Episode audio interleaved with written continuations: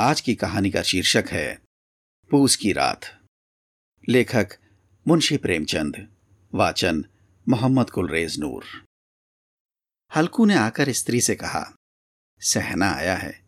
लाओ जो रुपए रखे हैं, उसे दे दूँ। किसी तरह गला तो छूटे मुन्नी झाड़ू लगा रही थी। पीछे फिर कर बोली, तीन ही तो रुपए हैं। दे दोगे तो कम्बल कहाँ से आवेगा? माघ पूस की रात हार में कैसे कटेगी? उससे कह दो, फ़सल पर दे देंगे। अभी नहीं।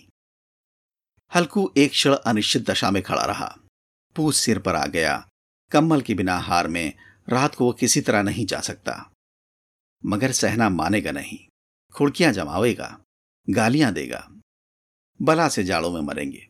बला तो सिर से टल जाएगी। ये सोचता हुआ वो अपनी भारी भरकम डील लिए हुए, जो उसके नाम को झूठ सिद्ध करता था, स्त्री के समीप आ गया। और खुशामद करके बोला, ला देते, गला तो छूटे। कम्बल के लिए कोई दूसरा उपाय सोचूँगा? मुन्नी उसके पास से दूर हट गई और आँखें तरेरते हुए बोली, कर चुके दूसरा उपाय। जरा सुनू तो कौन सा उपाय करोगे? कोई खैरात दे देगा कम्बल ना जाने कितनी बाकी है, जो किसी तरह चुकने ही नहीं आती। मैं कहती हूँ, तुम क्यों नहीं खेती छोड़ देते? मर मर काम करो, उपज हो तो बाकी दे दो। चलो छुट्टी हुई। बाकी चुकाने के लिए तो हमारा जन्म हुआ है। पेट के लिए मजूरी करो। ऐसी खेती से बाज आए। मैं रुपए ना दूँगी ना दूँगी। हल्कू उदास होकर बोला तो क्या गाली खाऊं? मुन्नी ने तड़प कर कहा, गाली क्यों देगा? क्या उसका राज है? मगर यह कहने के साथ ही उसकी तनी हुई भौएँ ठीली पड़ गईं। हल्कू के उस वाक्य में जो कठोर सत्य था, वो मानो एक भीषण जंतु की भांति उसे घूर रहा था। उसने जाकर आले पर से रुपए निकाले और लाकर हल्कू के हाथ पर रख दिए। फिर बोली, तुम छोड़ दो अब किसी खेती। मजबूरी में सुख से एक रोटी तो खाने को मिलेगी। किसी की धौस तो ना रहेगी। अच्छी खेती है। मजूरी करके लाओ, वो भी उसी में झोंक दो, उस पर धौस। हल्कू ने रुपए लिए और इस तरह बाहर चला, मानो अपना हृदय निकालकर देने जा रहा हो। उसने मजूरी से एक एक पैसा काट कपट कर तीन रुपए कम्बल के लिए जमा किए थे। वो आज निकले जा रहे थे। एक एक पग के साथ उसका मस्तक अपनी दीनता के भार से दबा जा रहा था। पूस की अंधेरी रात आकाश पर तारे भी ठिठुरते हुए मालूम होते थे। हल्कू अपने खेत के किनारे ऊख के पत्तों की एक छतरी के नीचे बाँस के खटोले पर अपनी पुरानी गाड़े की चादर ओढ़े पड़ा काँप रहा था। खाट के नीचे उसका संगी कुत्ता जबरा पेट में मुँह डाले सर्दी में कूकू कर रहा था। दोनों में से एक को भी नींद ना आती थी। हल्कू ने घुटनियों को गर्दन में चिपकाते हुए कहा, क्यों जबरा? जाड़ा लगता है। कहता तो था, घर पे पुआल पर लेट रहे तो यहाँ क्या लेने आए थे? अब खाओ ठंड। मैं क्या करूँ? जानते थे, मैं यहाँ हलवा पूरी खाने आ रहा हूँ। दौड़े दौड़े आगे चले आए हैं। अब रो नानी के नाम से। जबरा ने पड़े पड़े दुम हिलाई और अपनी कूकू को दीर्घ बनाता हुआ एक बार जमाई लेकर चुप हो गया। उसकी श्रवान बुद्धि ने शायद ताड़ लिया। स्वामी को मेरी कूकू से नींद नहीं आ रही है। हल्कू ने हाथ निकालकर जबरा की ठंडी पीठ को सहलाते हुए कहा, कल से मत आना मेरे साथ, नहीं तो ठंडे हो जाओगे। ये राण पछुआ ना जाने कहाँ से बर्फ़ लिया आ रही है। उठूं, फिर एक चिलम भरूं। किसी तरह राट तो कटे, आठ चिलम तो पी चुका। ये खेती का मज़ा है। और एक एक भगवान ऐसे पड़े हैं, जिनके पास जाड़ा जाए तो गर्मी से घबरा कर भाग रहे मोटे मोटे गद्दे, लिहाफ, कम्बल, मचाल है जाड़े का गुजर हो जाए। तकदीर की खूबी मजबूरी हम करें, मज़ा दूसरे लूटें। हल्कू उठा, गड्ढे में से जरा सी आग निकालकर चिलम भरी जबरा भी उठ बैठा। हल्कू ने चिलम पीते हुए कहा, पिएगा चिलम? जाड़ा तो क्या जाता है, जरा मन बदल जाता है। जबरा ने उसके मुँह की ओर प्रेम से छलकती हुई आँखों से देखा। हल्कू आज और जाड़ा खा ले। कल से मैं यहाँ पुआल बिछा दूँगा। उसी में घुसकर बैठना, तब जाड़ा ना लगेगा। जबरा ने अपने पंजे उसके घुटनियों पर रख दिए और उसके मुँह के पास अपना मुँह ले गया। हल्कू को उसकी गर्म सांस लगी। चिलम पीकर हल्कू फिर लेटा और निश्चय करके लेटा, चाहे कुछ हो, अब की सो जाऊँगा। पर एक ही क्षण में उसके हृदय में कंपन होने लगा। कभी इस करवट लेटता कभी उस करवट पर जाड़ा किसी पिशाच की भांति उसकी छाती को दबाए हुए था। जब किसी तरह ना रहा गया तो जबरा को धीरे से उठाया और उसके सिर को थपथपाकर उसे अपनी गोद में सुला लिया। कुत्ते की देह से जाने कैसी दुर्गंध आ रही थी, पर वो उसे अपनी गोद में चिमटाए हुए ऐसे सुख का अनुभव कर रहा था, जो इधर महीनों से उसे ना मिला था। जबरा शायद ये समझ रहा था कि स्वर्ग यही है। और हल्कू की पवित्र आत्मा में तो उस कुत्ते के प्रति घृणा की गंध तक ना थी। अपने किसी अभिन्न मित्र या भाई को भी वो इतनी ही तत्परता से गले लगा था। वो अपनी दीनता से आहत ना था, जिसने आज उसे इस दशा को पहुँचा दिया। नहीं, इस अनोखी मैत्री ने जैसे उसकी आत्मा के सब द्वार खोल दिए थे, और उनका एक एक अड़ू प्रकाश से चमक रहा था। सहसा जबरा ने किसी जानवर की आहट पाई। इस विशेष आत्मीयता ने उसमें एक नई स्फूर्ति पैदा कर दी थी, जो हवा के ठंडे झोंकों को तुच्छ समझती थी। वो झपट कर उठा और छपरी से बाहर आकर फूकने लगा। हल्कू ने उसे कई बार चुमकार कर बुलाया, पर वो उसके पास ना आया। हार में चारों तरफ़ दौड़ दौड़कर फूकता रहा। एक क्षण के लिए आ भी जाता तो तुरंत फिर दौड़ता। कर्तव्य उसके हृदय में अरमान की भांति ही उछल रहा था। एक घंटा और गुजर गया। रात ने शीत को हवा से धतकाना शुरू किया। हल्कू उठ बैठा और दोनों घुटनों को छाती से मिलाकर सिर को उसमें छिपा लिया। फिर भी ठंड कम ना हुई। ऐसा जान पड़ता था, सारा रक्त जम गया है। धमनियों में रक्त की जगह हिम बह रहा है। उसने झुककर आकाश की ओर देखा। अभी कितनी रात बाकी है। सप्तर्षि अभी आकाश में आधे भी नहीं चढ़े। ऊपर आ जाएँगे तब कहीं सवेरा होगा। अभी पहर से ऊपर रात है। हल्कू के खेत से कोई एक गोली के टप्पे पर आमों का एक बाग था। पतझड़ शुरू हो गई थी। बाग में पत्तियों को ढेर लगा हुआ था।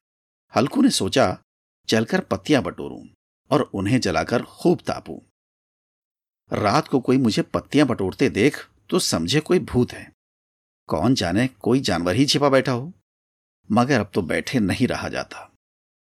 उसने पास के अरहर के खेत में जाकर कई पौधे उखाड़ लिए और उनका एक झाड़ू बनाकर हाथ में सुलगता हुआ उपला लिए बगीचे की तरफ़ चला। जबरा ने उसे आते देखा तो पास आया और दुम हिलाने लगा। हल्कू ने कहा, अब तो नहीं रहा जाता जबरू। चलो बगीचे के पत्तियाँ बटोर कर तापे। ताटे हो जाएँगे तो फिर सोएँगे। अभी तो बहुत रात है। जबरा ने कूकू करके सहमति प्रकट की। और आगे आगे बगीचे की ओर चला। बगीचे में खूब अंधेरा छाया हुआ था और अंधकार में निर्दय पवन पत्तियों को कुचलता हुआ चला जाता था। वृक्षों से उसकी बूंदें टप टप नीचे टपक रही थीं। एकाएक एक छूका मेहंदी के फूलों की खुशबू लिए हुए आया। हल्कू ने कहा, कैसी अच्छी महक आई जबरू, तुम्हारी नाक में भी तो सुगंध आ रही है। जबरा को कहीं ज़मीन पर एक हड्डी पड़ी मिल गई। उसे चिचोड़ रहा था। हल्कू ने आग ज़मीन पर रख दी और पत्तियाँ बटोरने लगा। जरा देर में पत्तियों का ढेर लग गया। हाथ ठिठुरे जाते थे, नंगे पाँव गले जाते थे और वो पत्तियों का पहाड़ खड़ा कर रहा था। इसी अलाव में वो ठंड को जलाकर भस्म कर देगा। थोड़ी देर में अलाव जल उठा। उसकी लौ ऊपर वाले वृक्ष की पत्तियों को छू छू कर भागने लगी। उस अस्त्र प्रकाश में बगीचे के विशाल वृक्ष ऐसे मालूम होते थे मानो उस अतः अंधकार को अपने सिरों पर संभाले हुए हों। अंधकार के उस अनंत सागर में ये प्रकाश एक नौका के समान हिलता मचलता हुआ जान पड़ता था। हल्कू अलाव के सामने बैठा आग ताप रहा था। एक क्षण में उसने दोहर उतारकर बगल में दबा ली। दोनों पाँव फैला दिए, मानो ठंड को ललकार रहा हो। तेरे जी में जो आए सो कर। ठंड की असीम शक्ति पर विजय पाकर वो विजय गर्व को हृदय में छिपा ना सकता था। उसने जबरा से कहा कि वो जब्बर? अब ठंड नहीं लग रही है। जब्बर ने कूकू करके मानो कहा, अब क्या ठंड लगती ही रहेगी?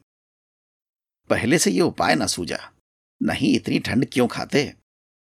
जब्बर ने पूछ हिलाई अच्छा आओ, इस अलाव को कूद कर पार करें। देखें कौन निकल जाता है। अगर जल गए बच्चा तो मैं दवा ना करूँगा। जब्बर ने उस अग्नि राशि की ओर कातर नेत्रों से देखा। मुन्नी से कल ना कह देना, नहीं तो लड़ाई करेगी। यह कहता हुआ वो उछला और उस अलाव के ऊपर से साफ़ निकल गया। पैरों में जरा लपट लगी, पर वो कोई बात ना थी। जबरा आग के गिर्द घूमकर उसके पास आ खड़ा हुआ। हल्कू ने कहा, चलो चलो, इसकी सही नहीं। ऊपर से कूद कर आओ।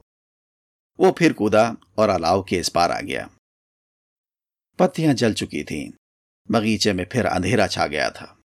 राख के नीचे कुछ कुछ आग बाकी थी, जो हवा का झोंका आ जाने पर जरा जाग उठती थी, पर एक क्षण में फिर आँखें बंद कर लेती थी।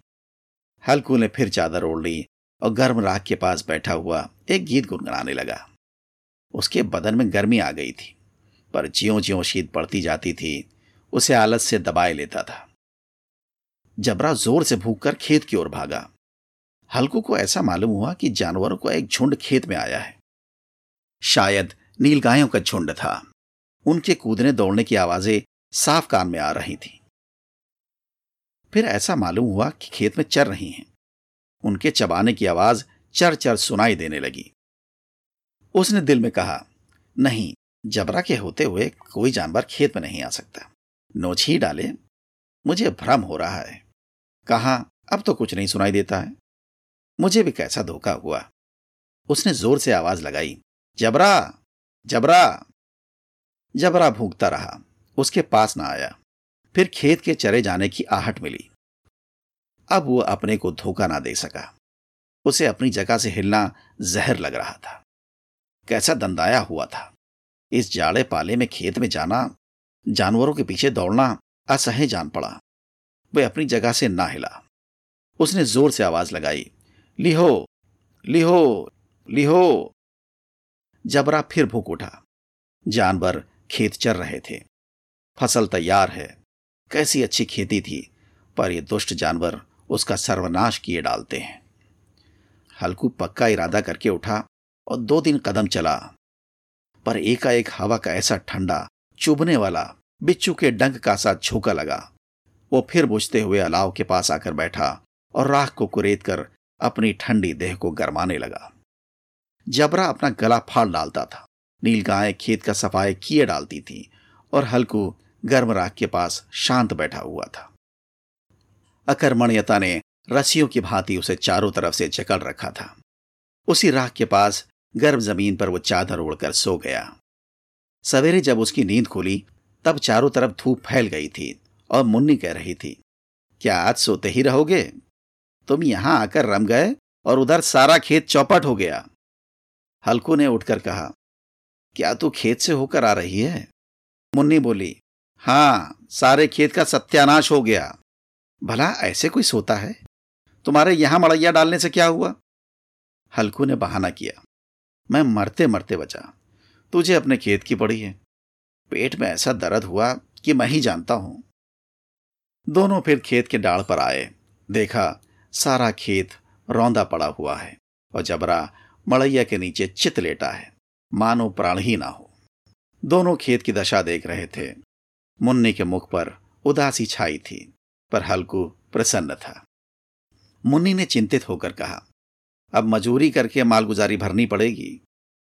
हल्कू ने प्रसन्न मुख से कहा, रात को ठंड में यहाँ सोना तो ना पड़ेगा।